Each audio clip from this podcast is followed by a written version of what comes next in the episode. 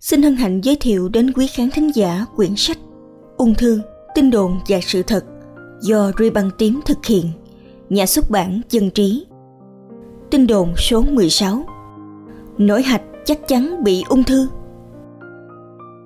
Hạch, hạch bạch huyết hay hạch lympho là một cấu trúc có kích thước nhỏ, hình hạt đậu chứa các tế bào miễn dịch, có chức năng tham gia vào quá trình bắt giữ và tiêu diệt vi khuẩn, tế bào bị nhiễm virus hoặc các tế bào lạ.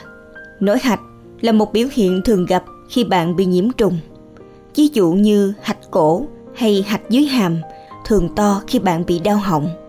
Tuy nhiên, nổi hạch cũng có thể là dấu hiệu cảnh báo ung thư do các tế bào ung thư từ nơi khác di căn đến hạch hoặc ung thư tại hạch. Ung thư hạch hay còn gọi là lymphom. Bên cạnh hệ tuần hoàn bao gồm động mạch và tĩnh mạch, cơ thể có hệ thống bạch huyết gồm mạch bạch huyết và các hạch hoạt động như là một phần của hệ miễn dịch có nhiệm vụ nhận diện và tiêu diệt các tế bào lạ xâm nhập vào cơ thể. Các tế bào ung thư có thể phá vỡ màng đáy của cơ quan nguyên phát vào trong máu đến các cơ quan khác hoặc vào trong hệ bạch huyết lan truyền tới hạch. Hạch sẽ cố gắng hết sức để tiêu diệt các tế bào lạ này, không cho chúng lan tràn đi nơi khác. Tuy nhiên, một hoặc một vài tế bào ung thư thoát khỏi sự tấn công của hạch bắt đầu phát triển và tạo nên những khối u mới tại hạch và khiến hạch to lên. Nổi hạch thường là do nhiễm trùng. Hạch thường có ranh giới rõ ràng với vùng xung quanh, di động được. Chỉ một vài hạch liên quan tới vùng cơ thể nhiễm trùng là nổi rõ.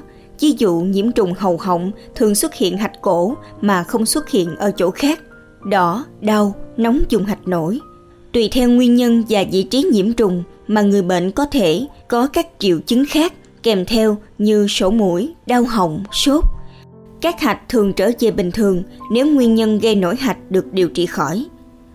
Các đặc điểm cảnh báo nổi hạch ác tính không có nguyên nhân nào rõ ràng gây nổi hạch, ví dụ chim họng, ngày càng to lên hoặc không có biến mất trong 2 tới 4 tuần. Hạch cứng, chắc hoặc không di động đi kèm với các triệu chứng như sốt dai dẳng, đổ mồ hôi đêm, sụt cân không rõ nguyên nhân.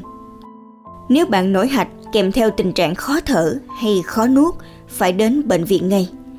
Để khẳng định nổi hạch có phải do ung thư hay không, câu trả lời là phải sinh thiết mới biết.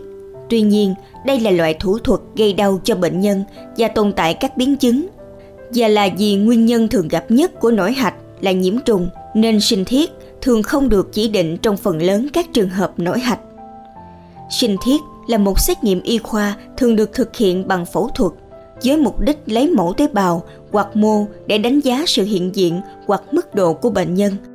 Sau khi được lấy ra khỏi cơ thể, các mô được kiểm tra dưới kính hiển vi và có thể được phân tích về mặt hóa học.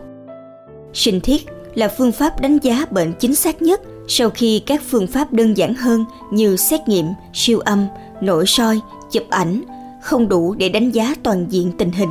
Khi bạn đến khám bệnh, bác sĩ sẽ hỏi bệnh sử và tiến hành khám hạch cũng như khám tổng quát để tìm nguyên nhân gây nổi hạch. Nếu nghi ngờ ác tính, bác sĩ có thể thực hiện thêm một số xét nghiệm và sinh thiết hạch để xác định bản chất tế bào và mô học của hạch.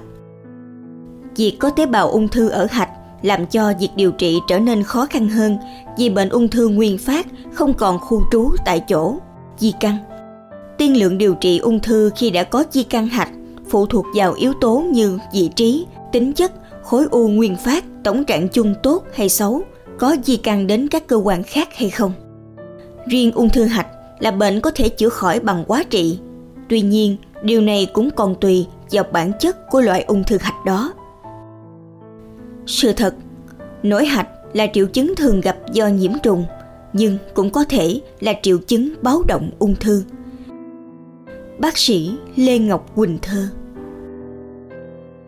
Xin nói thêm, tiên lượng cung cấp một ý niệm về diễn tiến và kết cục có thể xảy ra của một bệnh, nghĩa là cơ hội mà một bệnh nhân sẽ hồi phục hay tái phát bệnh. Cảm ơn quý vị khán thính giả đã lắng nghe sách nói, ri bằng tím, ung thư, tin đồn và sự thật. Kính chúc quý vị nhiều sức khỏe, an khang. Xin chào và hẹn gặp lại.